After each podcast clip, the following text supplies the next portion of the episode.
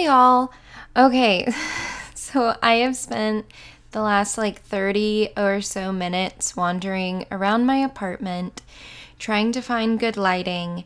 Um, my apartment doesn't look like it has bad lighting, but then once you, and like the past couple interviews, like Hannah Ross, oh my gosh, she came on and she was just lit like an angel.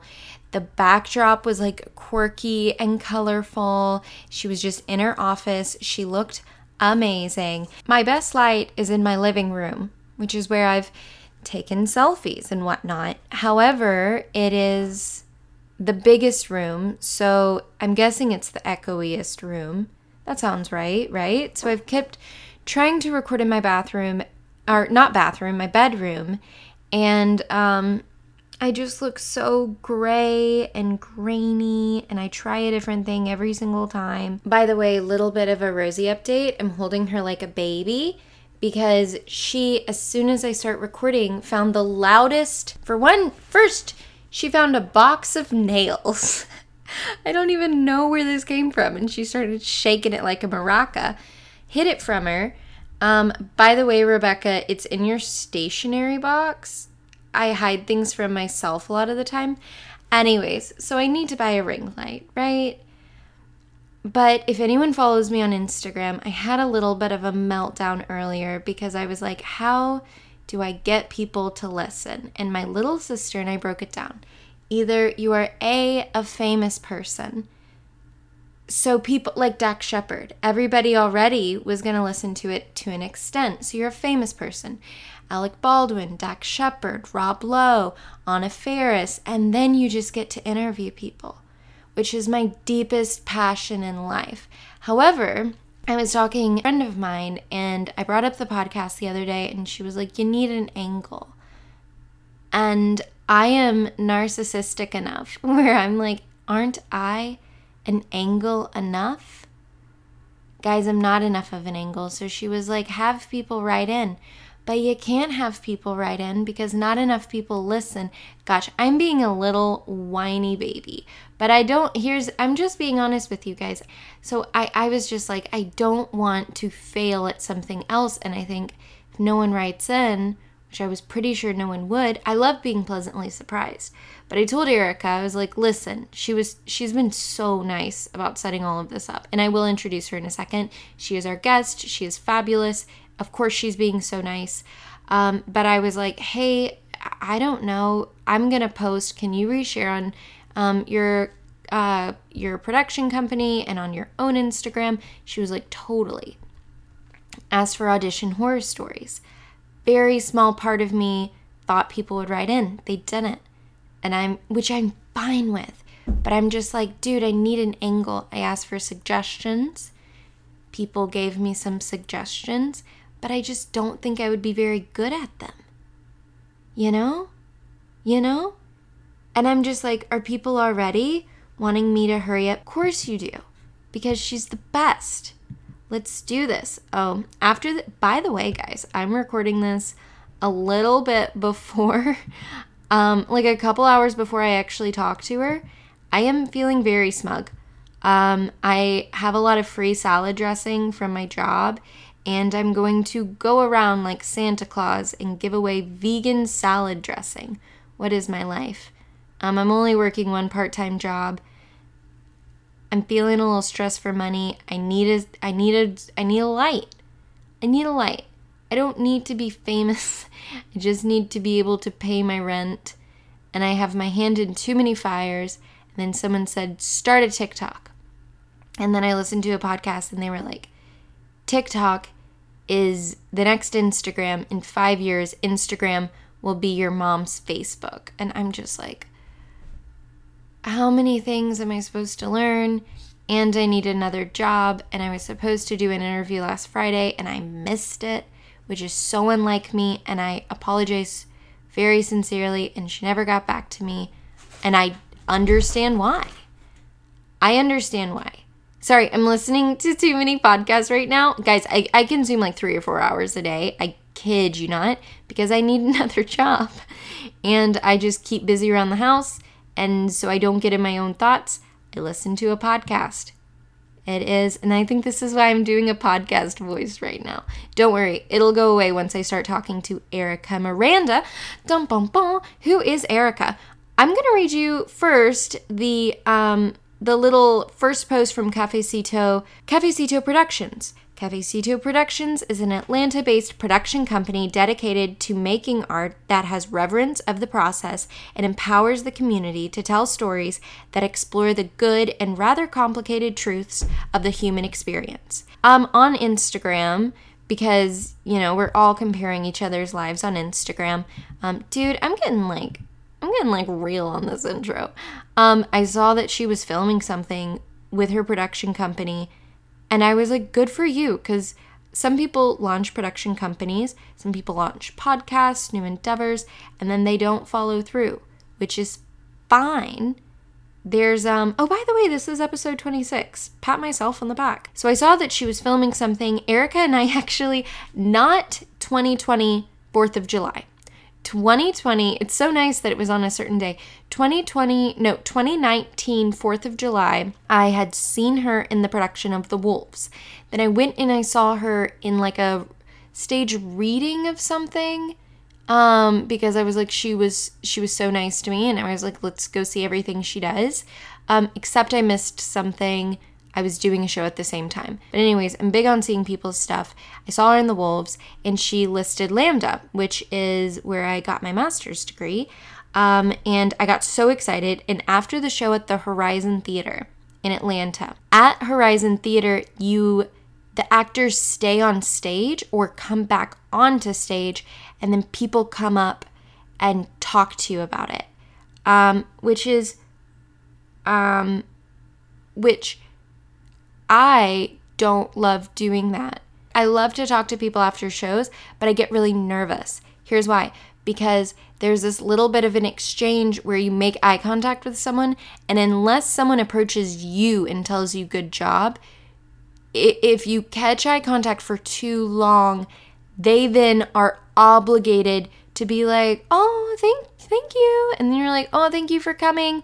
But then if they don't follow up with something more specific, it was a pity good job and that makes me really nervous. So it it's not because i'm reclusive or an artiste.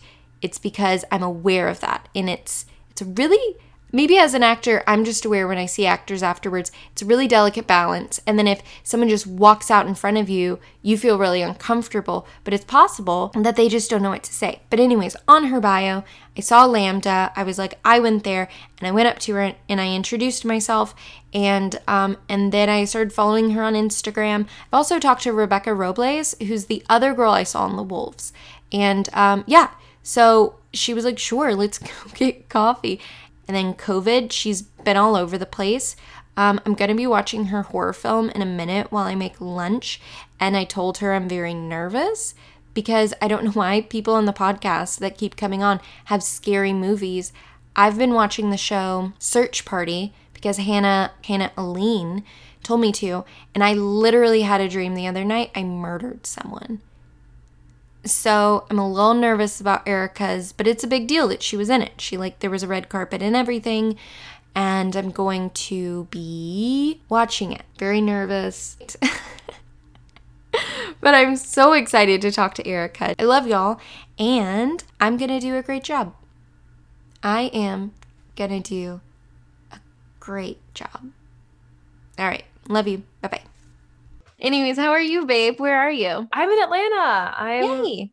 Yeah, I've um I've been here for a little bit. Is it about back and forth in LA for uh, for a little bit since I saw you last? I think. Yeah. So when you say back and forth, do you mean since the pandemic or just? I started the pandemic in LA. Yeah, I was there um on a sublease in I think starting in like January, and then this craziness hit, and I was mid sublease and it was wild. Mm, what were you doing in LA? Um, I was out there. So a part of my team is out there, um, mm-hmm. and I was out there just auditioning and kind of honestly get my feet wet. I think the plan was to kind of go and not come back before the pandemic hit. I mean, you know, it's just not a not the best place to be on like a no income budget, you know. no. By no income budget, is that just because you weren't working at the yoga studio or were you just like hoping to book and pay the LA rent? Yeah, well, a little bit of both. Um so I wasn't working for the yoga studio when I had gone out there. Um, I that that ended for me like uh, a little bit beforehand. But when I was out there, they contacted me and were like, "Hey, like work with us. The thing in Georgia didn't work out, but you know, we still love you. Mm-hmm.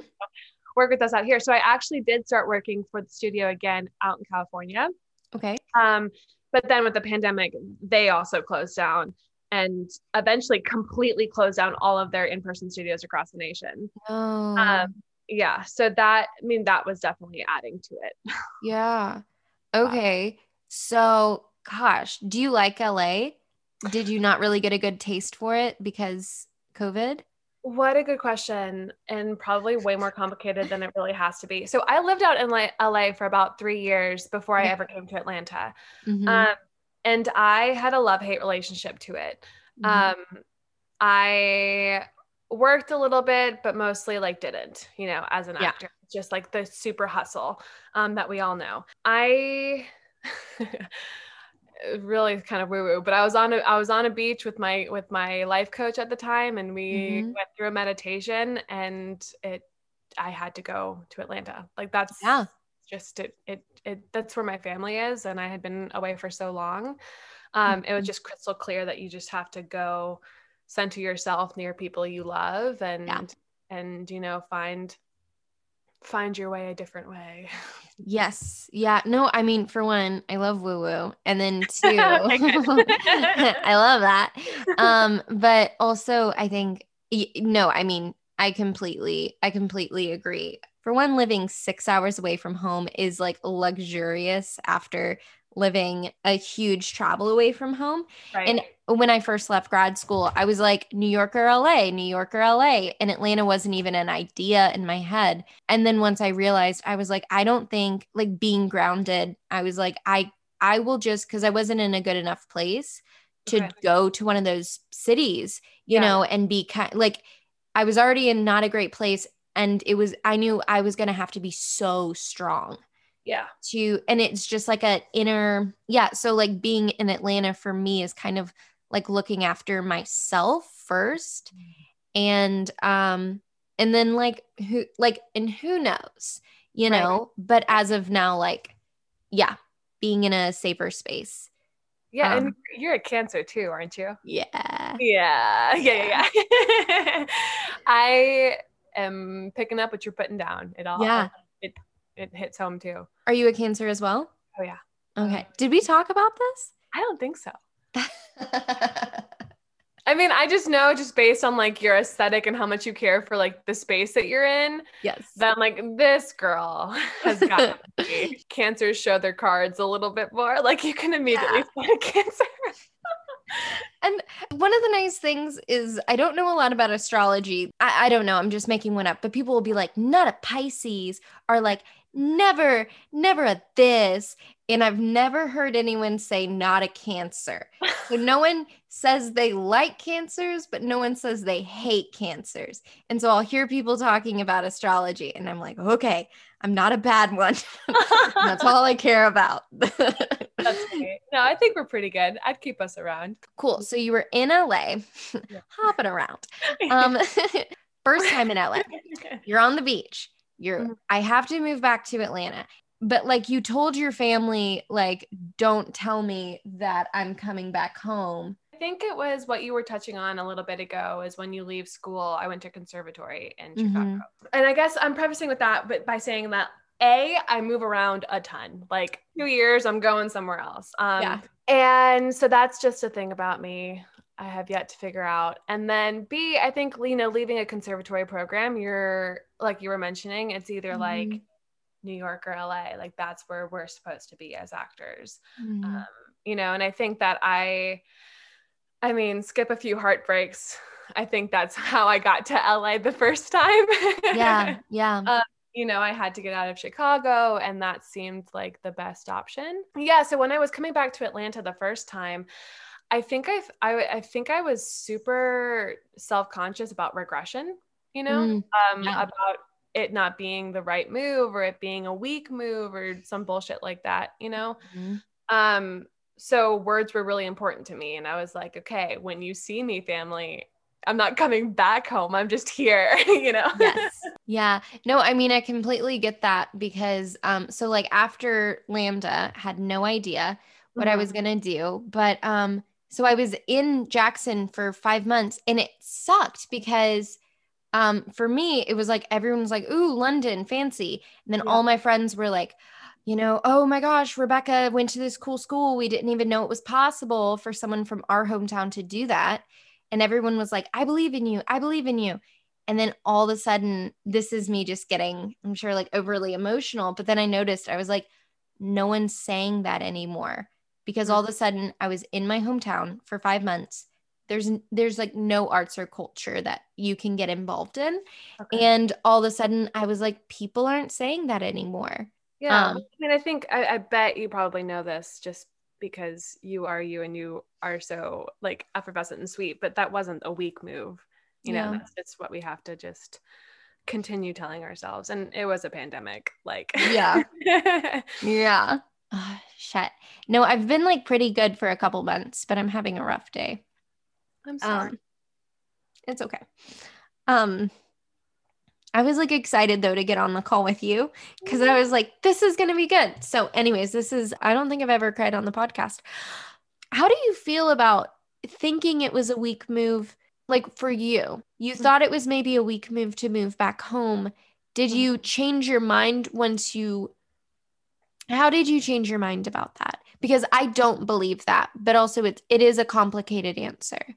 Yeah. Um, I'll tell you, I didn't change my mind about that. I changed how I let the fear of other people get to me.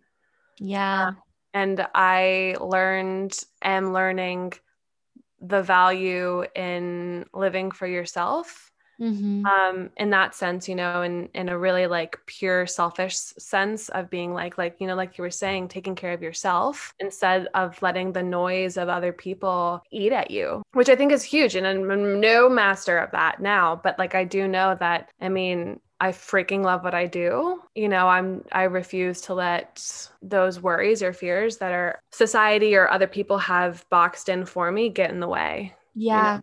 Yeah, and I will say um a friend of mine in high school gave me like the best advice. I had done something in in history class. It's so weird how I remember this. Yeah. But um I was I had done something embarrassing. And at lunch, I was like, oh my gosh, everyone's gonna be talking about it. and she looks at me and she goes, Rebecca, you're not that interesting. Do you feel yourself moving back to LA? Gosh, never say never in this world. Yeah. Who knows? Um, I was out there again um, because like I felt that I belong. I had I'd gone back earlier that year, like in October, for um, an event that I had, and mm-hmm. I kind of got the bug, I guess you could say, and I was like. Try again. Like, I don't know. Um, and this time around, I, I mean, I went, I landed in the right neighborhood. I felt at home instantly. My sublease turned out to be a dream. Um, my roommate was amazing. And I just felt like I was on the brink of finding community and that it could actually mm-hmm. work. Um, I do have a lot of friends out there from school and whatnot. So it kind of felt like, ooh, like maybe mm-hmm. this is it. Um, but I think like one of the things that we all learned is well, the world has different plans for you sometimes. yeah. Yeah. And I, I don't know. It, it's kind of, and it's like, for me, I've learned the difference of like, you can acknowledge you wanted something, yeah. but then eventually you kind of have to go, like, but that isn't now. Right. So there could be something also really, really cool ahead. So I don't know. Is it possible to tie that in with your production company? Yeah, of course that it is. yeah. Yeah. I mean, well, that was born again. Oh my gosh, I'm gonna sound like such a little hippie dippy flower, but I'm really, I'm really not. No. um, but it also came to me in a meditation. Yeah, yeah. Um, when I was in Atlanta. Like I'd never really thought of it before in in that shape, I guess you could say. Mm-hmm. Um because you know storytelling is is what we do and that's what i envision myself doing but in this particular shape it didn't take form until like 2 a.m i think this was like month five of quarantine when it was just like Ooh! um and I, I, just had the name which is cafecito pop into my mm-hmm. head yeah um and it seemed so obvious to me um and what i did was i just had this kind of like floating image of what that could be. And so I got on the internet and I bought the domain for it. I bought the cafecitoproductions.com. Mm-hmm. And then I left it alone. I didn't like touch it. I was just like, well, I'm, I'm going to do it. I had like this download from the world to do it. I did it. Um, and then uh, at the time I was doing SheATL, which had to move um, mm-hmm. virtually. Yeah. So I was working with Caitlin, who's my co-producer in in many things, including Cafecito, and um, we were doing SheATL and we were navigating theater in a virtual world, and you know, mm-hmm. kind of talking about process and development, and you know, theater as a form of storytelling, and I, I am getting ahead of myself. I'm, I'm already lost, but um, no, I'm I'm so, following it completely. Okay, great. yeah. Um, so you know, it, all of this really kind of cool stuff was happening in terms of like developing this group of writers, developing how we wanted to see this new virtual world happen. Mm-hmm. There was like less team involved because it was going to be on Zoom, so we kind of implemented a plan that would take them through. Um, like personal writer development stuff and workshops with industry professionals across the country that kind of shaped their um, their writing experience, their producing experience, yada yada yada. Um, it basically snowballed into like, oh, remember that thing that I bought a domain for? Yeah. um, remember how we really like storytelling? Remember how we want to make movies? Remember, you know, all this stuff. Um, it just kind of came into fruition with a story mm-hmm. that kind of I had uh, done a short play of it about two years ago, and it was always a seed to become a short film. Mm-hmm. And um, she happened to be the person who, who wrote it, Jocelyn Rick, happened to be a writer in our festival. Um, and it was just awesome the way that she was working with her team and just developing her, you know, full length play. Mm-hmm. Um, it kind of resurfaced, and I was like, well, remember that short play you wrote? You want to make that into a movie? um, and and Caitlin was on board, and Jossie was on board, and then it just kind of manifested into to making it a, a thing. That's amazing. Because yeah, I mean, how long did that take to get off the ground? Because I feel like a month ago I saw some behind the scenes stuff.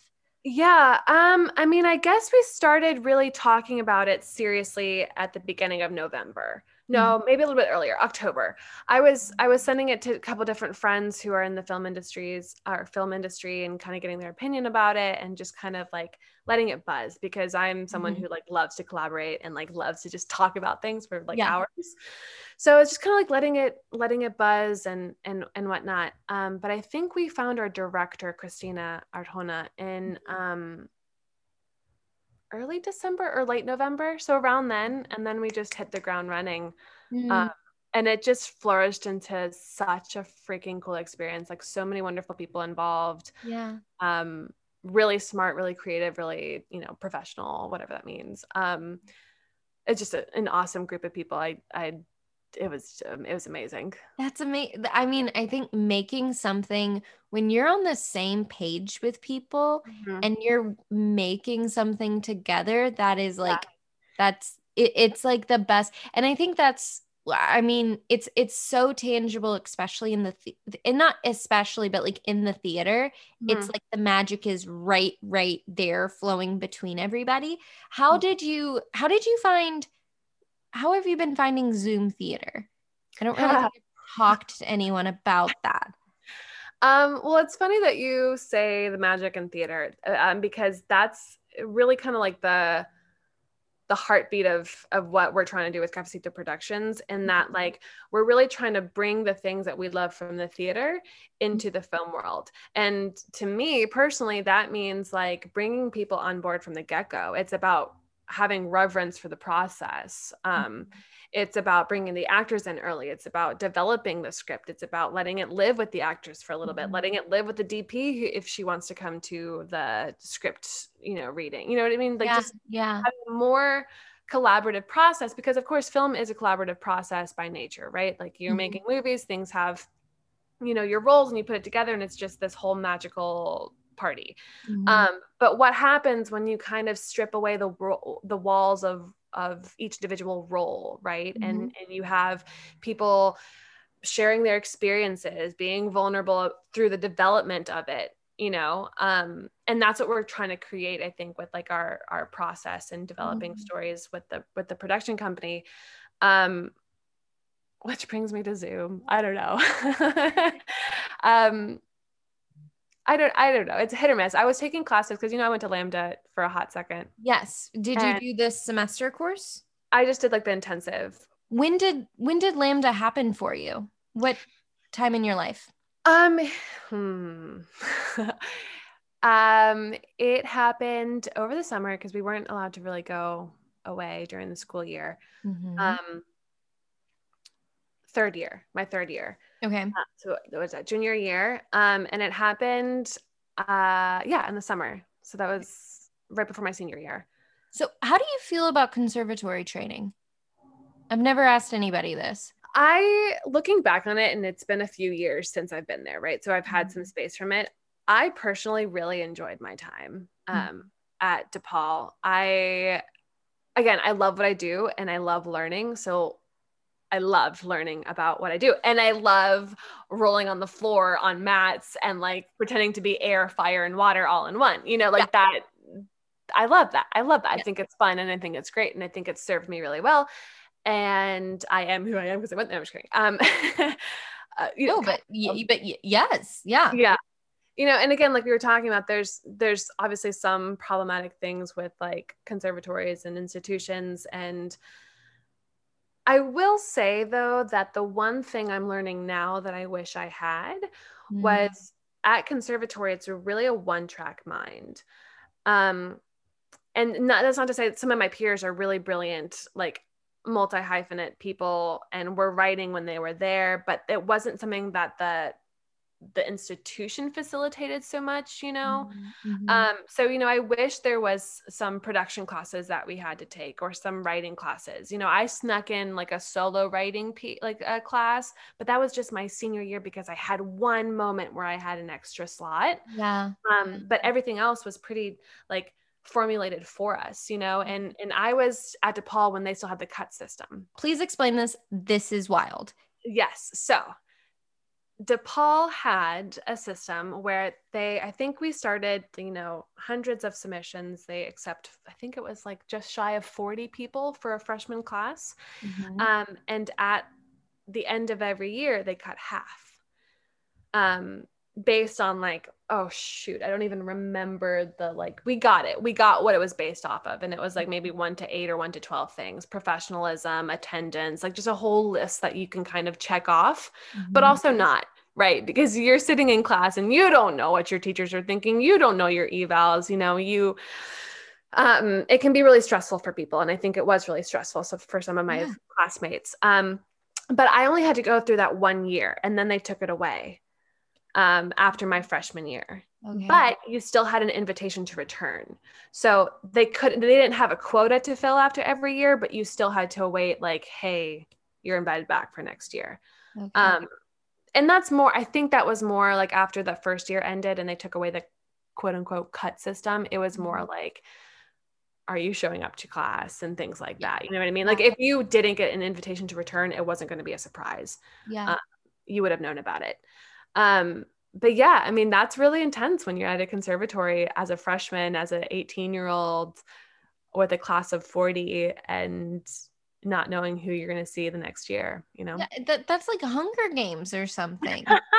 and also, you're uh, like one of, I mean, I don't know. I think actors, like, we can fall into insecurity quite easily, no matter what our age. But then mm-hmm. at that age, yeah. you're quite insecure. And then you, you're like, you're literally, because also being an actor, like, there's no, I don't know, because I'm even thinking about LAMDA. There were some there was something that was not okay that some of my classmates did, and they ranked everybody.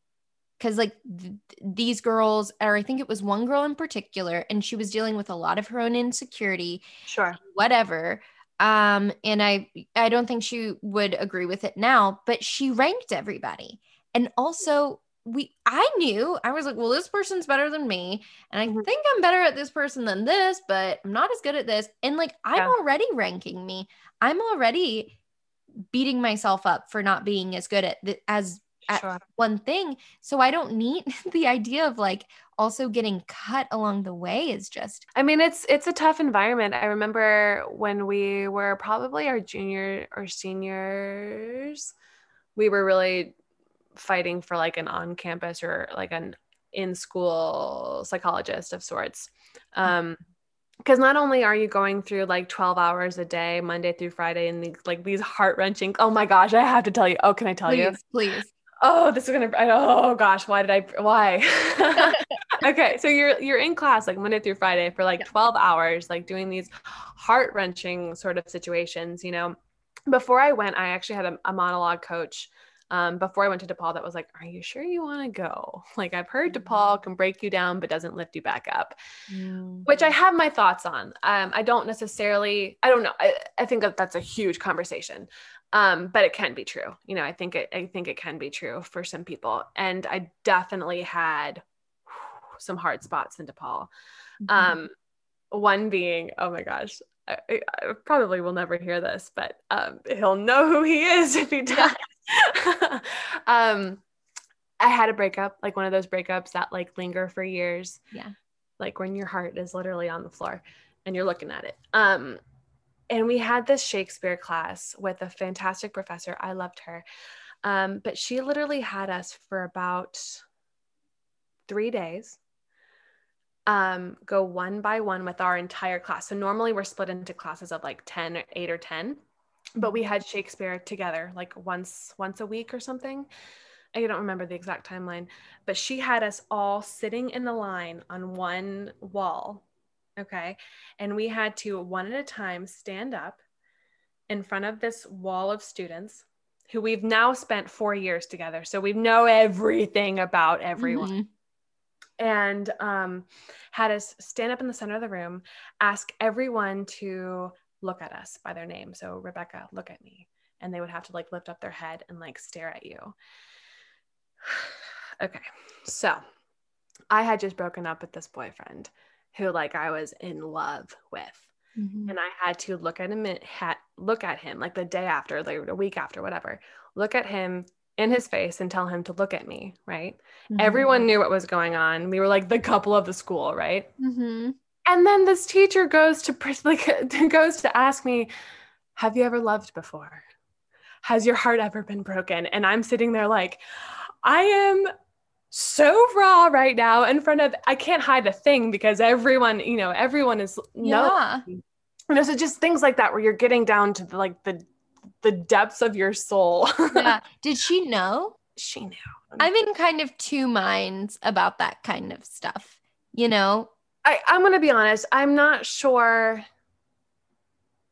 For me personally, in that moment, that was really hard for me because how I was getting through school at that point was zipping up and and trying to get through um, without losing composure. You know, um, so that didn't really help me personally in that moment. Yeah. You know what I mean? Um, what did I learn? I learned, I don't know, that I could be vulnerable. If I, I don't know, I don't really know what I learned. I, you know, an exercise and being present and vulnerability, vulnerability, but I don't know. It's like, well, I mean, yeah, I have a friend and she's in a Meisner class right now, and he had some new people in the in the Meisner class, and so he was kind of like, "Look, look how far I can push this girl."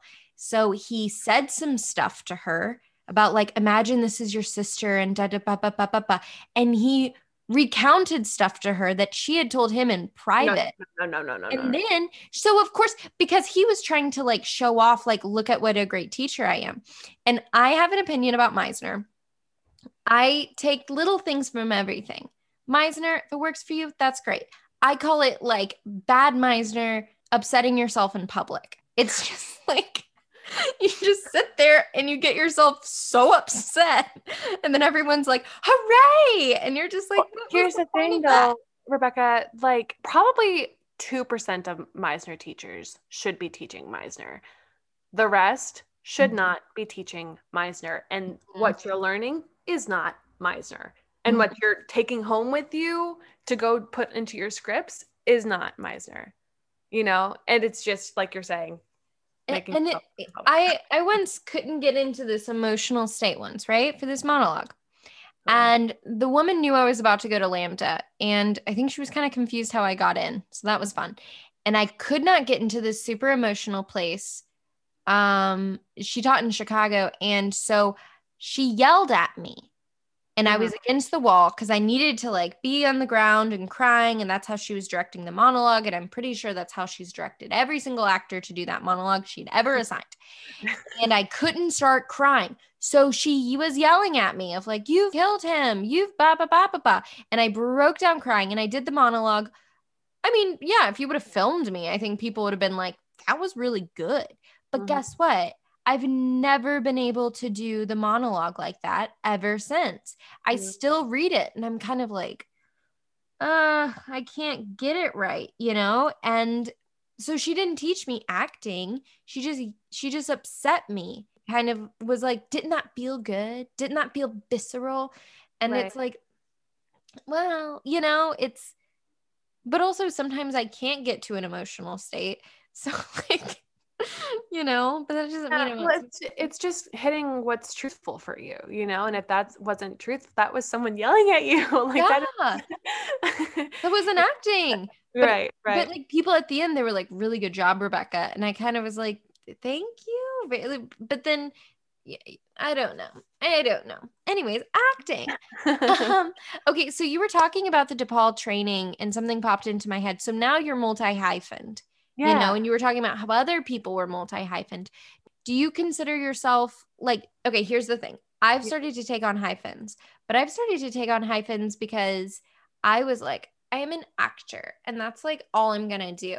But mm-hmm. then that need to create and tell stories as you were saying and like be collaborating with people it wasn't being fulfilled right. because as we all know acting is such a fickle business. And then also I've heard people say that like are full-time actors, they're like, I probably am actually acting a couple months out of the year.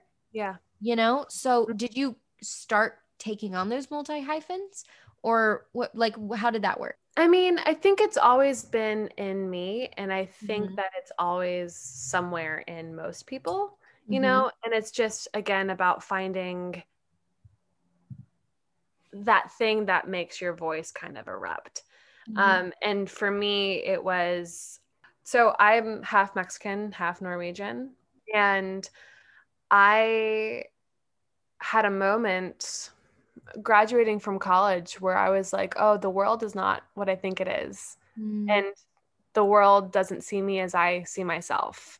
Um, and so a lot of my, like a lot of the stories that I'm looking for now and are, are attracted to to to produce and to develop mm-hmm. are stories that um, have more diversity in them and i don't mean that by like the coin term of diversity it's just like i i was never going out for roles that were me i was never enough for one or another i was never white yeah. enough i was never hispanic enough mm-hmm. i speak perfect spanish but i don't look like the the stereotypical spanish person that they're trying to cast as mm-hmm. i'm maybe to some people have too much flavor as a white person you know what i mean but i i am both my mom is very white very tall mm-hmm. very blonde and my dad is very dark and handsome you know what yeah. i mean yeah. so it's like i'm i'm both but i i felt that i wasn't allowed to live as either you know Wait, um so, sorry um no, i was just uh, is there like a certain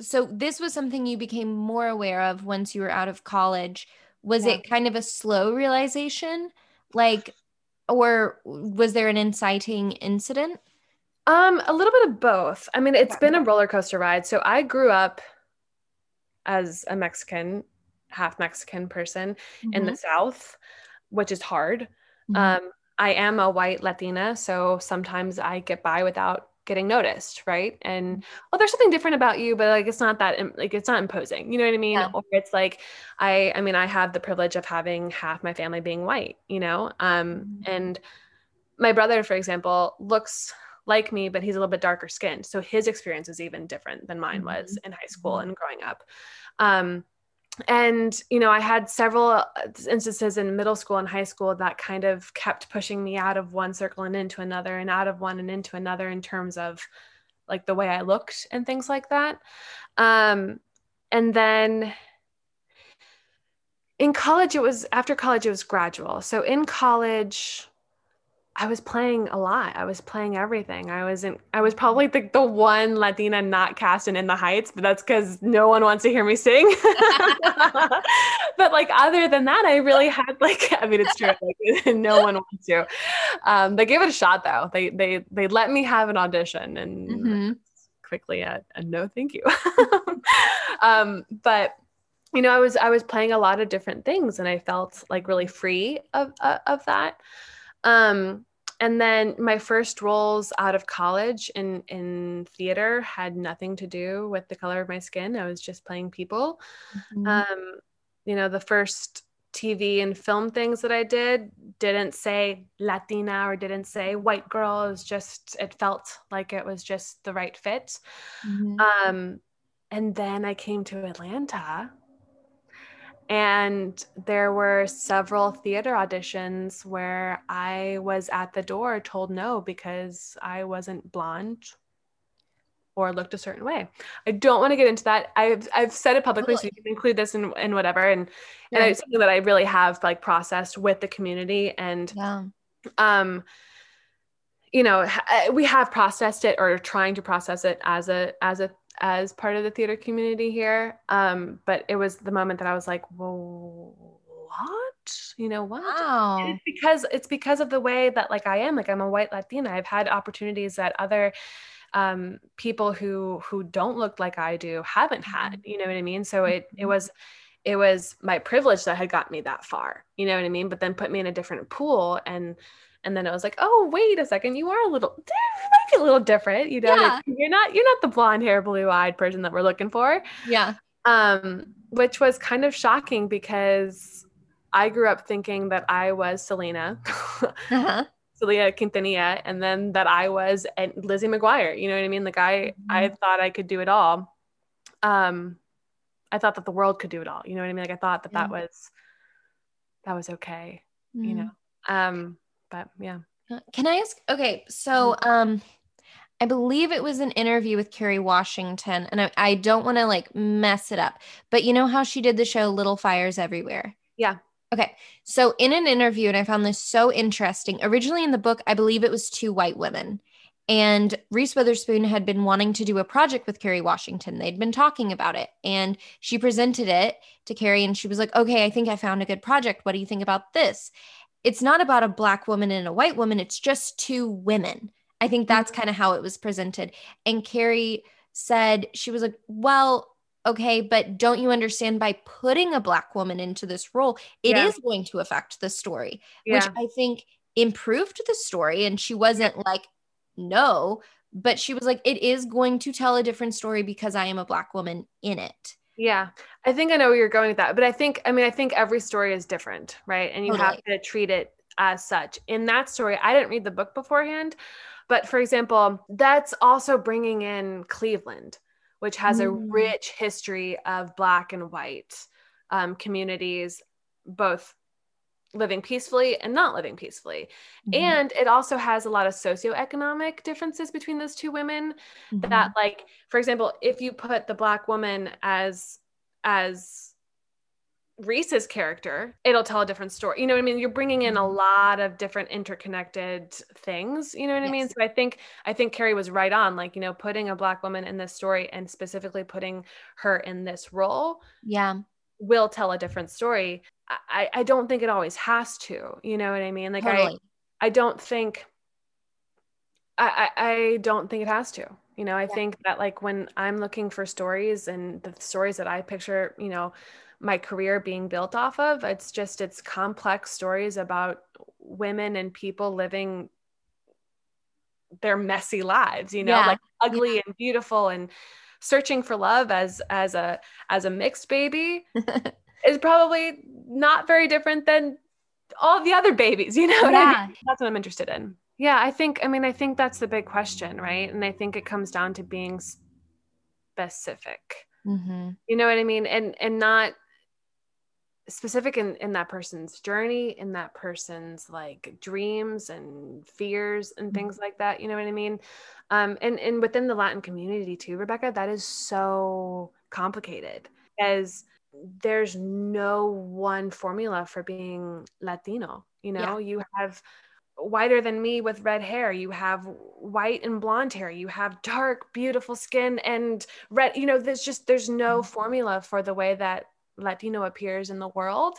Right now in Hollywood, we have maybe two different stories. You know, Yeah. and none of them that I relate to. You know, and none of them that I think that a lot of people relate to. Like I don't know what it's like to live as a Latino in East LA. Yeah. I don't know what it's like to live as a Latino in New York. You know what I mean? Like Mhm. I am a Latina who was raised in the South by a Norwegian mother and a Mexican father, and it's complicated and it's messy, but Uh-huh. it's fun as hell. Like our traditions are crazy, you know? Well, what about you being like, what about because we haven't even touched on Norwegian, being half Norwegian. Like, what is that like? it's awesome. It's from my mom's side. Uh-huh. Um, my grandparents have like deep rooted connections to Norway, so that's been a part of my like up upbringing. Mm-hmm. Um, I've gone and I know my family pretty well. Um, in Norway, I don't speak. I know like three words in Norwegian. Yeah. I know the I know the good stuff. Um, which is Bloomstag, which is a flower. Oh my gosh, I hope they hear this. They're gonna be so proud of me. Um, and iskrem, which is ice cream. And you have lutefisk, which is the worst. If anyone offers you lutefisk ever, just say no immediately. It's a no. It's a hard no. What Thank you. pass. It's some kind of fish that I wouldn't wish upon anyone. So those are my three. But yeah, I mean, and we blend it like um our our Christmases are like half Norwegian, half Mexican. Like the table is like half Norwegian dishes, half Mexican dishes. Mhm. Um I mean it's it's a wild ride. I wouldn't change it for the world. yeah, I love that. And I think it's, but I do think it's interesting that like we talked about your father's side first. And Yeah. do you feel like people don't pay as much attention to the Norwegian side of you? It, that's a that's a really good question, and I think it's just kind of how I've progressed through my life. Mhm. Um, because I mean, if I'm if I'm being honest, there was a good portion of my life where I hated being Mexican. Mhm. You know, and that like uh, that like breaks my heart to say, you know, but it was growing up and it was potentially a problem. It was a reason that I didn't feel like I could fit in. Whether or not that was the truth, that was a moment in my life that felt real to me Yeah. you know um and then like but then also going every summer and going to school to mexico like i finished my school year in mexico and okay. and i loved my family and i felt at home in my family there but i felt like that's not something that i could that i could live out here you Mhm. know so I, I felt like i was just like you know going like this so i think the moment that i truly loved my culture and like loved and was a- able to share it with people that's probably what i what i yelled the loudest Mhm. that's probably what i'm you know not the proudest of most proudest proudest proudest? Is that right? Okay. I don't It's fine. you know I, I i i'm so proud of all of it. Like i the people who who have raised me on my norwegian side my grandparents they're my like my people. They're my best they're my best friends. Yeah. um but like my family who raised me in mexico i mean that's that feels like my blood. Like that feels like my heartbeat. You know what i mean? So i think the moment that i was able to really live that loudly um is probably what i express When when was that? um to be completely honest it was probably not until college Mhm. and it was probably not until I brought boys home and was like talking in Spanish in front of them, you know. Yeah. Yeah. um, but um, yeah, it was probably not in a full way until college. Who were the people that you were around the most in high school, like diversity wise? And then was the diversity different in at DePaul? Was that part of it? Um, that's interesting. I think, I mean, I think I had a diverse friend group in high school. I think I was around most white people, just mm-hmm. being where I was I was growing up. There was a lot of white people, but like my family is so diverse. Like the people that my mm-hmm. friend like people that family friends who were coming over were diverse and things like that. So I didn't feel like that was the the the issue. I feels like I was the issue to be completely honest with you. Yeah. And I feel like um at DePaul in the sense of like breaking things down and picking them back up. I think like all the ser- soul searching we did in those in those moments really brought out who I was in like yeah. a really cliche college way, but no. yeah. Yeah, I think um when you were talking, I mean, I think college was when I I think a lot of us find what is different and special about us and then realizing how much of a, how much like our identity was our environment growing up but like are there any stories that you've seen in when you connect to a story i mean i'm mm-hmm. sure i mean i connected with the lead in moonlight you know where i was like oh my gosh you know but like have there been any stories with this specific experience you've connected to about um or or is it like i don't know um not really. Not not really because I mean, I, I'm gonna be honest with you. Like in the past 10 minutes, I was like, oh my God, I literally just told someone that I hated being Mexican. Like I'm like having an internal like freak. No, no, we can. um, but I think that that's the truth. You know, that's like the first time that I probably said it out loud to someone who's not like my best friend, but like that's that was the truth. Mm-hmm. It was a false truth, you know, it was a false God sort of situation. But totally. um, that's not a really pretty part of my life right and i i haven't found that sort of sentiment anywhere but I will say this is going to be so lame, but I was scrolling through the gram the other day, and um, Netflix has a trailer out right now um, with uh, Jennifer Gardner, and it's it's Yes Day or whatever. It, I saw it.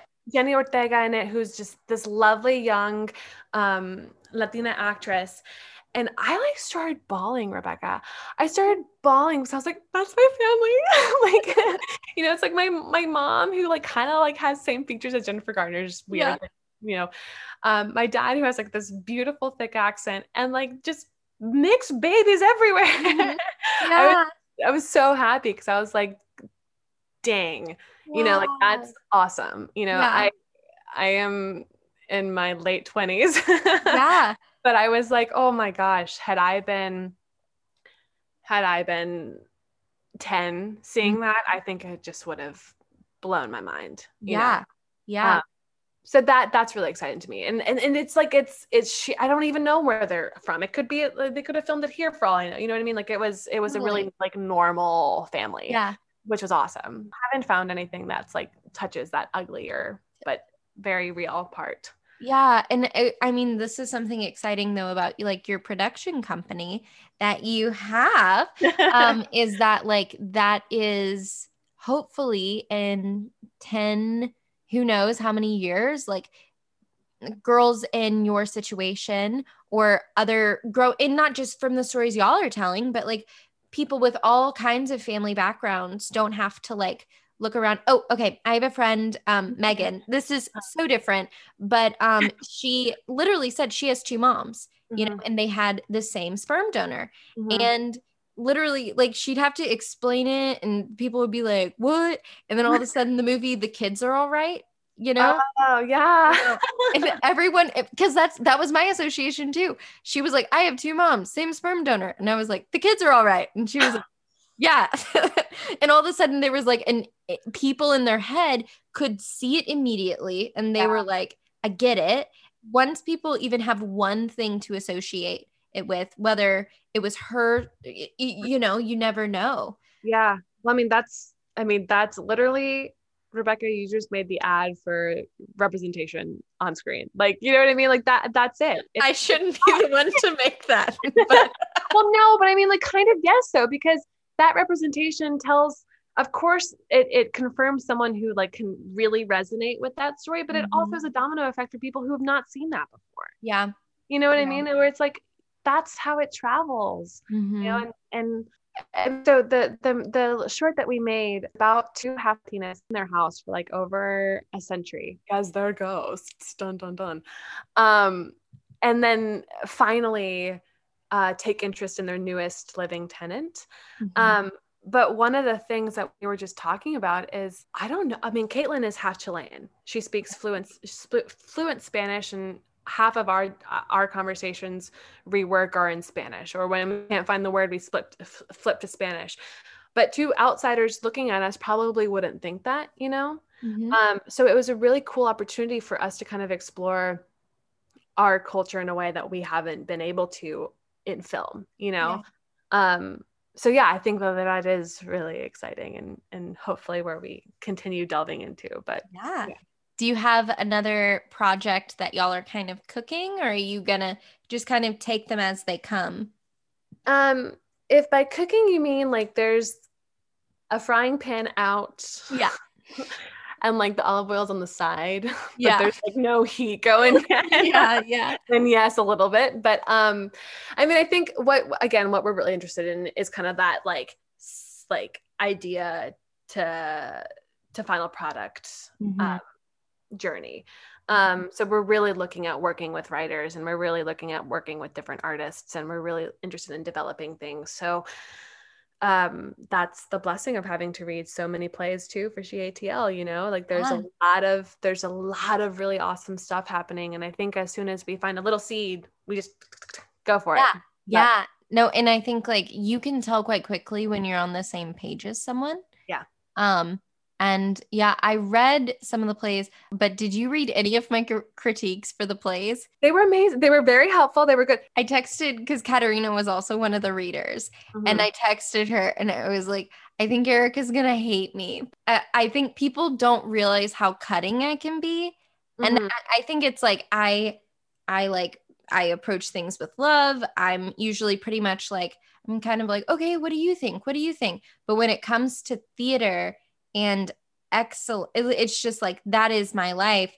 And i think people some like because i did so i did the intimacy coordinate yeah. uh, cord, blah, blah, for ubu. Yeah. And um and I've, they were just used to me being like oh i have some cookies. Like how are you guys? I'm just gonna sit here you know and then i like came into the room and i was so passionate and like flat toned and i told all of them and i was like if you are not comfortable with something and you do it anyways, we are all watching sexual assault. And that is not art. And I did, I was like, I had so much anger in my voice and I don't know where it came from. Yeah. And everyone at first was like, oh, Rebecca's here to be nice. And then all of a sudden, everyone, like, the whole room was quiet. And then I was like, have a good night. And then ah. everyone was like, okay. And then just like left the room. That's amazing. No we need that. I was listening to um a podcast with someone from pixar and i'm blanking on his name right now but he's like a very important part of pixar's development. Um it doesn't matter. He basically talks about though rebecca that like you have to have that vulnerability you have mm-hmm. to have that bravery to be vulnerable you have to have that like emotional connection with the people that you're working with and mm-hmm. you have to give honest feedback because yeah. who are we if we're not creating honestly you know what i mean if you don't like something speak up of course there's a way to say it of mm-hmm. course there's a way to approach a room and of course there's a way to talk to people and communicate with people mm-hmm. but like you're actually doing yourself and all of us a disservice if you're not like hey, so this is my honest opinion. Yeah, yeah. And you did, and it was lovely. Thank you. Okay, good. Because like there was a little bit where I was like, I don't know if Erika hates me now. No, no, no, no. You and Katerina's both reviews actually. I remember and being like, how do you feel? Okay, mm, Chris Jones, the theater critic yeah. in Chicago. Are you uh-huh. aware of aware of him? Do you uh-huh. have strong feelings either way? Um um, I have probably been more swayed by my peers who have worked with him, and he was a professor at, for a while at DePaul. Okay. Um, so I probably, yes, continue. Okay. Well, all right. I think, I, I, think you're gonna. So when I worked at Chicago Shakes, yeah. literally one of the first things out of the head of marketing's mouth was, and I was very new. I just moved to Chicago for this internship. She said, "Chris Jones is God." We will stall a show if he is late in traffic for opening night. We will hold curtain until Chris is here. And she said, set an alert on your phone. And for Chris, pretty much, just like it is all about him. And I I'm kind of in two minds about it because I think that's ridiculous for one person to hold so much power. Mm-hmm. However, and I, I'm not aware of his whole career, but I also almost always agreed with what he wrote. Because mm-hmm. if he was like, you know, if I was looking forward to a show, I'm also okay with reading a critique or listening to a review beforehand. It doesn't like mess me up. But sometimes I wouldn't read his review. I would go see a show and I was like, why is this sitting weird with me? And then I would go read his review and I'm like, damn it, Chris. but all that to say, he, uh, when I was thinking of kind of like harsh love, yeah, is how they brought Kinky Boots mm. into mm. Atlanta, not Atlanta, we're in Atlanta, to Chicago. Yeah. And I read back his review of it, and almost the entire review was director's notes. You know, like a director watched a dress rehearsal and gave notes. He gave notes, and then they applied all the notes he had given, and they won a Tony. And he i think he he did another sh- i think he reviewed another show and made a lot of suggestions and they followed them. And then they won a tony. He's done that a few times. Wow wow wow. And so it's like should one person have that much control? But then also you know? Okay. Yeah. Over to you. Yeah i mean i don't know i on one hand i think i'm agreeing with you when i say critique in the theater and critique is really important you know what mm-hmm. i think um however a critique is an opinion not a fact yeah right so i think um that's something that we always have to remember too and per that point chris jones is one man one reviewer yeah. is one man you know and he happens to be one white man so mm-hmm. it's like what other what do other people think? You know what i mean? Yeah. like i think i think he is very smart and he knows what he's talking about um but then are we making theater for one man? You know so it's no. like i get i get where you're at with the like the yes and or yes but you know i'm totally there with you. Did you ever read Ada Grey's? Of no Oh my gosh, Rebecca the legend. So if you if you have if you read Chris Jones, the yes. next reviewer you have to read is am I saying it Ada Grey? I think it's Ada Grey. Okay. Anyway, she started reviewing shows when she was like 5 years old. Uh-huh. Oh, and- wait, wait, wait. Yes, she's a little kid. Yes. yes. Okay. Keep, keep, going. and really honestly prolific amazing reviews of like a whole bunch of shows like she would even review our school shows sometimes um and I, I mean, talk about two different perspectives, you know what I mean? so as long as you have a little mix of everything. Yeah. No, I actually think um children audiences are the hardest totally. because I think like adults sometimes are kind of like can kind of go into their imagination of like, oh, this is a show, like okay. But my mom said in when my little sister used to watch dress rehearsals, and also Mary's like very, very sharp, but she would be like, oh, so and so dropped their umbrella, or like, so and so wasn't in character before they entered. And it's because, like, because kids are just seeing, like, if you're not so real and believable, kids are like, well, you're not a mouse, you know? Yep. You're yep. a silly adult. Yep. you know? Yep. You're so, so right. I don't know mm-hmm. how I managed to do it, but I, I uh, to graduate DePaul, you had to do one of the kids shows. Okay. And I was the only person in a really long time who did zero kid shows. Oh, really? I don't know how. I think I was my last slot. I did. I was uh, for Duchess of Malfi instead. Yeah. Um, so they, they really couldn't. I think I can't remember what it was for, but I somehow slipped out of it. But like gosh, like that is like a relief because wow. Kids are hard. They're so because they don't pity laugh. No. No. Okay. So I took my little sister to this. This is my favorite story. So I took her to see this show. She's mm. sitting next to me. It's not very good. She okay. looks over at me and she goes, How much did you pay for these tickets? And everyone else is polite laughing, but it is not good. Oh she, me and her, the only ones not laughing. She goes, How much did you pay for these tickets? And I said, Well, $20. She's eight. And she goes, So you wasted your money and my time. Oh my gosh, I love her. it's just it's funny. I was like, it's kind of like, what else do you have to do? Like you're a child. um, um, what do you do if you're in a bad show? What do you want your friends to say afterwards? Mm-hmm. You know, where it's like, and they always said, like, don't tell me, I know, but like, what are your go-to phrases? Wait, I can cut this out, but how do you like if you see a friend and they're in a show and it's not good, what do you what do you do? Oh my god, that's a great question. Okay. I might have to make this a regular segment or I need to cut this out completely. But um I I my fan I I'd go for regular segment. Okay. Um first of all, if it's like a good friend, mm-hmm. I will say something in the lobby because we all know how vulnerable it is to like walk out into lobby but I promise you we'll have a discussion about it later. Mm-hmm. Um, I don't lie. I'm so proud of you. Mm-hmm. Mm-hmm. I'm so proud of you for getting through that shit. I'm so proud of you for not quitting. I'm so proud of you for making it to the end. But like, I'm so proud of you. Mm-hmm. Or um, a really long hug. Yeah. Let's just not talk. Just yeah. yeah.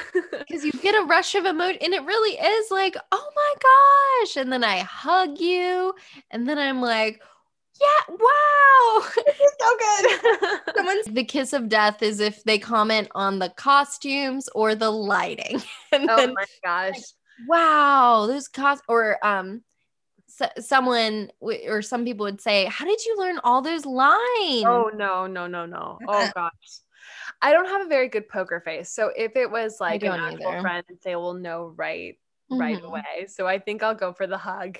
The and prolonged also, hug. also actors know. You yeah. know, I'm gonna I'm gonna keep asking people that because it's so really good. Thank you. That just popped into um take note because if I ever hear what people say at the end of a show, I'm gonna be like, really? Because on Rebecca's podcast, you said just like fast forward to like minute 40.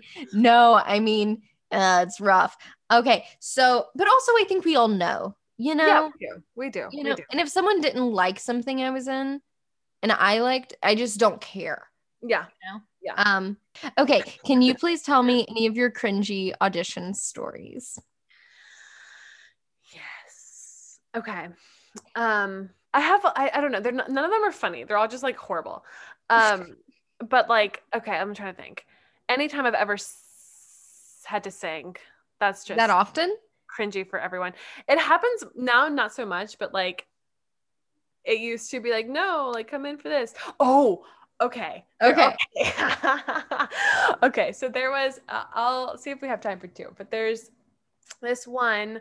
It was for um, at the Alliance, um, and it was for this role that sang. And I go in. I think the the scene is fine. I don't even remember the scene, but when we get to the singing part, I sing something I have the same I have I sing the same song every single time I have to sing a song for audition and I've sung it since high school. Like it does not change. When I did musical theater in college, I took this song through. Like it does not change. And it's the only song I've ever sung on a stage. That's it. That's all I'm doing. And it's um gosh, what is it? It's from Damn Yankees when I played Lola. Oh, um, oh, whatever Lola wants. It's not that. It's the other things. I took the zing, dun dun dun dun. Okay. Um, uh, what is it? Little things. I, anyway, it's the same damn song that I sing every single time, and so I sing it, and the casting director goes, "Cool, cool, cool. Do you have something else?" And I was like, "Like no, like no." Don't. It's almost like I've never gotten this far. like a book. What's a book? You know, it's a book of songs. I don't understand. Um meanwhile i'm like i'm probably sweating and like peeing my pants but i was like mm-hmm. no i like i really don't and she goes okay can you sing happy birthday like the classic happy birthday mm-hmm. by the way i'm say i skipped my singing classes in LAMDA like i would go to the cafe so i wouldn't have to sing during LAMDA like it's a thing oh okay Okay. so she's like, "Can you sing Happy Birthday?" And I was like, "To who? Like to you? Like why?" She had me go back and forth singing Happy Birthday four times. Happy Birthday is a hard song. It's a hard song. I like this is this is what you're gonna get, you know. Um, she let me go home. This is torturous. They brought me back in and said prepare like prepare something else and come back in meanwhile i'm having like a breakdown because i just don't do this so when do you learn to be like okay enough is enough this is not for me you know what i mean yeah. But then i think i went back and i think saying something else and they tried to work it just it wasn't it just wasn't happening they- um, so that's a cringe. I can see the cringe on your face right now. it's just because I understand with like singing is like there's something so vulnerable about singing. There is nothing more painful in the world than um, in at LAMDA, we had to sing. We did not have the luxury of going to the cafe. no, um, jealous, but um, skipped. yeah, no, and I mean we have a good couple of cafes nearby. Um, but literally, one of the guys was so nervous. He went down the road, and this is so theater kid of us, but he went and held everyone's hand and stared into their eyes. and he is the sweetest. But everybody kind of agreed once we had to start singing in front of each other. I think the intimacy like took on a whole new level because it was kind of like Rebecca isn't the best singer, and that's okay. And right. you go up there, and I would be like, everyone knows I have a 50 50 shot at this, you know? and and that's okay. And then it was like some people couldn't sing and you knew they didn't want to. And then some people had these fantastic voices and you got to sit there and enjoy her singing. Oh, and yeah. like, and enjoy it you do like it's amazing when people can sing oh my gosh like i i messaged a friend recently and i was like remember when you sang that song from merrily and she was like yes and i was like I miss that. Can you oh, record oh, yourself singing it? Because it's it, it, her singing it was like it, it was just it was the best. It was she's so talented. But yes, singing is cringy. I had an audition where I had to dribble a basketball last weekend. Oh no. Well, I can't dribble a basketball. Okay.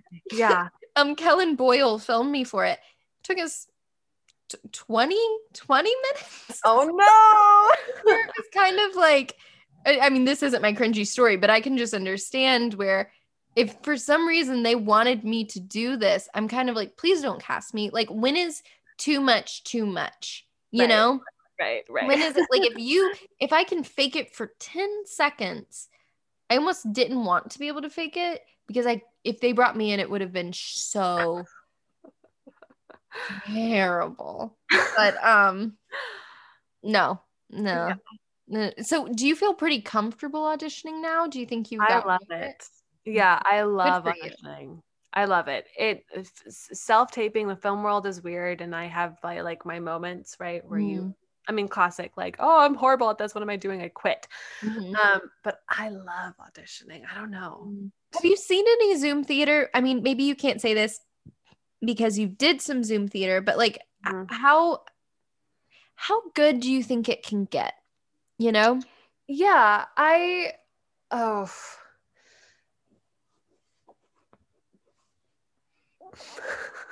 I love how I've been throwing more hardballs at you than anyone else. I'm kind of like, oh, like what was it like in high school? And for me, I'm like, let's fix diversity. it's okay, what does it okay. sound like when you lie to your friends? oh my gosh. Oh my gosh. Yes, the on, but I'm feeling fine. I'm feeling great. Um, okay. Yeah. Okay. So it is what it is, right? So there's that element of like, okay, s- there was a period of time where I think people were really trying to create the effects that theater has in person on Zoom. It's not mm-hmm. possible. So, what else can you make on this platform? Yeah. You know what I mean? What fun things can you do that's not including changing your background to a green screen? You know what I mean? Like, what mm-hmm. sort of tricks can you play to engage your um, your audience? There's there. So, SheNYC, who is our sister festival, mm-hmm. um, is like a partner to the Broadway Sinfonietta, which is this beautiful thing who actually compo- composed check me on that. Involved in the music for for Ratatouille the musical on TikTok. So good. Yeah.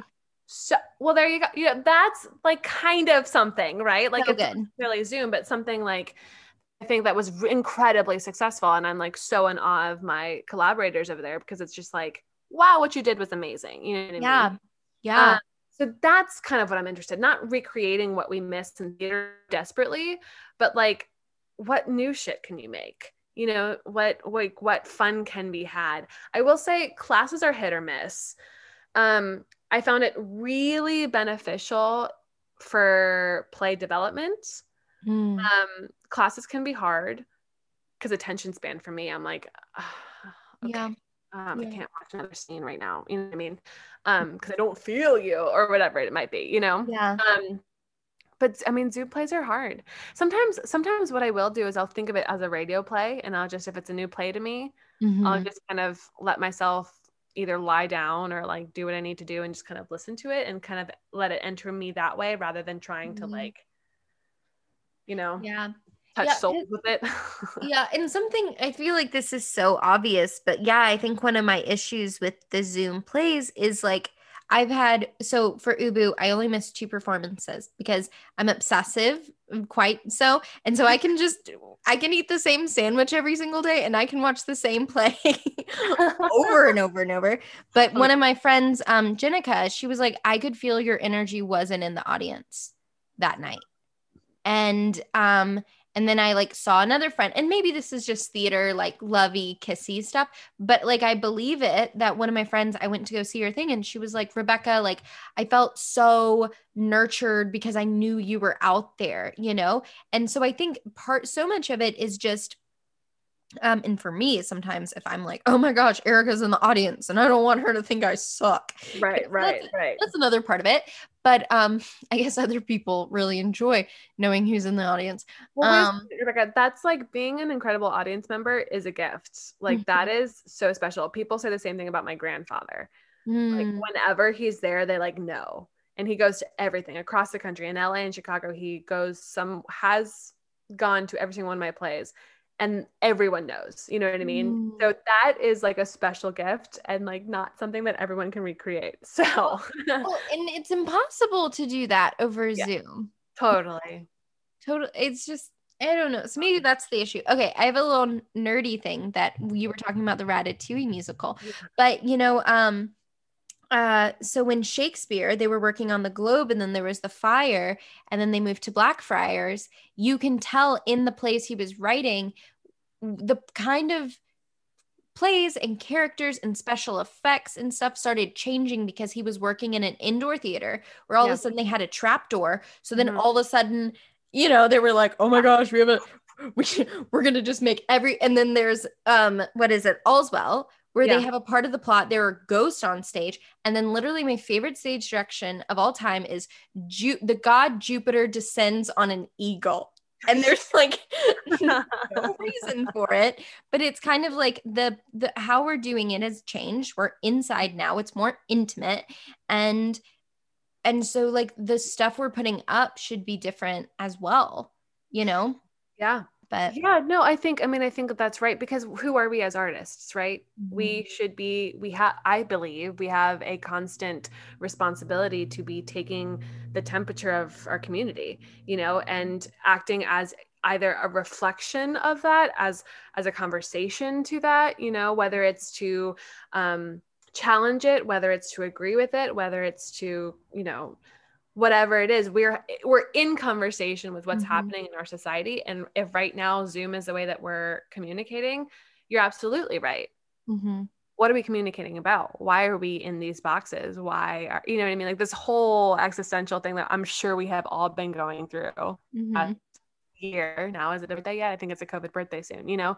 So it's like how how do we adapt? How how how have we had to adapt? And then how as artists are we adapting our creation? Do we adapt? When do we adapt? In what ways do we adapt? And what part of it adapts? You know what i mean? I'm not saying please nobody show up in masks on your zoom call. Like i would literally close the meeting. No. But but at the same time what are those you know what are those themes and what are those emotions behind all that you know? Mhm. um, and also that it's hard and also we're imperfect and also Zoom plays are what they are. and I am not hating on Zoom plays. Whenever I've I've been to them, I've watched yeah. them. There have been productions that people are working it around COVID and they're taking yeah. safety precautions. And I think that's amazing. And then eh, because I think it's way too early to say like this was done right and this was done yeah. wrong because even in theater I'm always going to take nuggets from like this show as a whole wasn't my favorite but oh my gosh I love this one performance. Oh my yeah. gosh I love how they handled this and I think that's how we need to be. A really good film filming of a live performance. I, I know you've seen the national stuff, the national theater stuff. I've been you? watching some of the national stuff. What do you suggest? Um, there's a couple I'm I'm watching. I have it on my calendar to watch Julie this weekend. Oh, uh, I saw that. I saw that live. Yes, let me oh, me know what you think. I will. That's so exciting. Um. Oh, nice. Right mm-hmm. I got very lucky. Um, I saw a lot of the beginning stuff, but yeah, I think that they're. In, I think theaters now are getting antsy, right? And they are moving into that streaming sort mm-hmm. of situation where, like, how do we record what we're doing in person and putting it up? Which you know, will be interesting. I think that that's like it'll be again it's different, right? It's not what we're used to, but can you create that like can you? I don't know. You know, I yeah. I, I don't know. I, I think I think okay, here, just being honest. I if it's a really good filming of a on stage performance, I can't give them my energy. However, you'll be able to see Vanessa Kirby. And also, I think you can feel that there is an audience on her, and yeah. you'll at least be able to see them. That's having yeah. that like little. bit. So it's like, it's like uh, freaking Into the Woods. Mm-hmm. I grew up on the live production of it with Bernadette Peters. Yeah. And it is this gorgeous thing and the stage rotates which was yeah. kind of a new thing and i'm sitting in my classroom and i'm still excited by the fact the stage is rotating right. you know even if i'm not sitting in the audience so right. um yeah a good a good recording of live theater still kind of it's curbing it's curbing yeah. the craving yeah i think i mean i think there's also realization that like who are we doing it for you know what i mean mm-hmm. and i'll be totally like honest like when i'm watching the national theater i know i'm watching it as an actor in a classroom kind of situation you know what i mean i'm watching some great freaking actors do their thing um and it's going to be different you know what i mean and if i showed it to a friend who's not involved in theater they'd probably check out after like minute five right like i yeah that, that i do understand um, which I think is also important to be like, okay, well, this is actually for? and there's no harm. Like we're theater artists, you know, we're we're actors, we're storytellers. Of course, we get fed by art. Like, what's the shame in that? The future of theater. Who knows? It's it's it's hard because film is so cool, and that's what I'm feeding with my me mostly. Yeah. But like theater is this. It's like the it's the thing that's like raised me, you know. Yeah. Yeah. So do you have a not like what's your favorite but um but what is your favorite oh no what is my favorite so it's like do do you do you kind of get the same thing from doing screen and doing theater? Oh. Like do you have kind of that same experience on set? It kind of doesn't matter what it is? It's i i like to equate it to being on set is like being at okay. So it's hot, it's tricky. Mm-hmm. I could rehearse a play for three years and do it once mm-hmm. and be completely fine with it. Like I love being in the room with my people and just like attacking something and just getting to the root of it and playing and all that stuff. But one of my absolute favorite things about being in theater is that moment in tech when you see everything flying in around you. Yeah. And you're like, what the that is the feeling I get on set. You mm-hmm. know, it's kind of like seeing every like all the magic happen before you and with you and um that's that's really kind of fun to me. And it's it's re- it's weird because I never thought that I could have I, I it's I never thought until this year that I could learn the language of how to do that. You know what I mean? I kind of felt like a pawn or someone waiting for their opportunity to kind of enter that world in like a more conversational way. Um, and I, I craved so bad to learn that language and be able yeah. to express myself like that because it felt like it felt like internally something that like I really wanted to do. Yeah. Um, so I started taking classes um, through Tisch mm-hmm. and kind of learning like you know all the things that i didn't think i knew about the film world and that i knew in my bones about theater um so i, I have to say like theater is like my heart you mm-hmm. know it's my heartbeat it's where i go back to for craft it's it's where i fell in love with what i do it's mm-hmm. what feeds me and like muscle but the like the magic of a movie mm-hmm. set is just it's too much. It's too much. what was it like um working on shoot? What was the movie I just watched you in? was it Gallows? Yeah. what was that like filming that scene? That really um, me out. The the one in the room? Yeah. Oh my gosh. Was that traumatizing? No. Really? Do you want to know why? Why? because I mean, yes, and like the moments, there's some moments where it's like obviously like emotionally taxing, but yeah. like when I have a noose around my neck, sorry, spoilers, sorry. Spoiler. It came out like forever ago. Yeah, it's fine. If you're not going to see it, you're not going to see it. When I have a noose around my neck, there's also 20 other humans below me.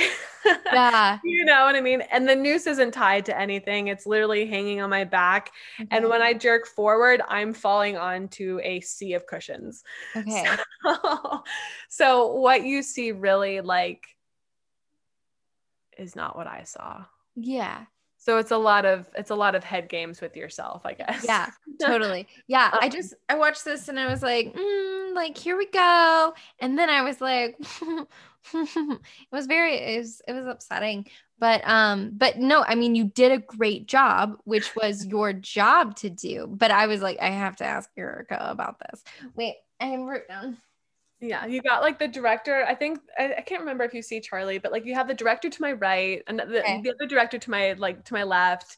You have, and then they're you know they're in that scene specifically. They're talking to me as it's happening, so it's like mm really kind of very supported, mm um, and like telling me, okay, this is you know like walking it through because we were gonna do like you know the, the audio didn't matter in, in that particular shot, so it was That's very nice. supported. Yeah, That's very nice. Okay, um, I checked my notes because um okay. So I don't know, and I'm just being honest. People were like, you need to like for different segments because I've never done any. I just like to talk to people. Yeah. But, um, so the beginning of the search for pink podcast, yeah, or the beginning of the search for pink was trying to find for me, it was finding something positive every day because mm-hmm. I wasn't in a good place and I didn't yeah. even realize I wasn't in a good place, but it was um it was finding one thing positive every day and then that's kind of it eventually led into something bigger. So yeah. when you're feeling discouraged and when you're having a hard time, what do you go back to? Um um I think as someone who, I mean, deals greatly with a lot of anxiety and depression in and out of my life, it changes based on the season that I'm in. Yeah. Um, but I always go back to connecting with someone, and usually mm-hmm. that's my grandfather. mm-hmm. um, I always will call him or talk to him or read something that like kind of lands me poetry or like little short stories. Um, lately, throughout the pandemic, it's been moving my body, um, breath, mm-hmm. um, and the kind of the mantra that you can do hard things because we can. We can do hard things. And so that's something I've been telling myself over and over again. But I think it's just reaching out to people that I know love me, you know, giving myself a hug right now. Someone once told me they were like, hug yourself because your body doesn't know the difference between a hug from yourself and someone else. And part of me, I was like, that's bullshit. I want to someone to hug me. You know, I, I mean, it is, but it is true. It is true. Um, for me, I hold my boobs. That's my whole answer to anxiety and depression is I just hold them. And I think reading for me, like when I go through hard times, like I'll just pull out like an old play or something. Mm-hmm. Um, yeah, you know, just what it is in the moment, giving mm. yourself grace. Yeah. I love the search for pink though. And that's how I also knew that you were a cancer because because I was thinking about a lot of my friends who've known me for a long time will always be like, Erika, the girl with the rose colored glasses, you know, like goes anywhere and is like, oh my God, the sunset. Like I've never seen a sunset before. Or, oh my God, look at the moon. Like I've never seen the moon like every day of my life. Or like, uh-huh.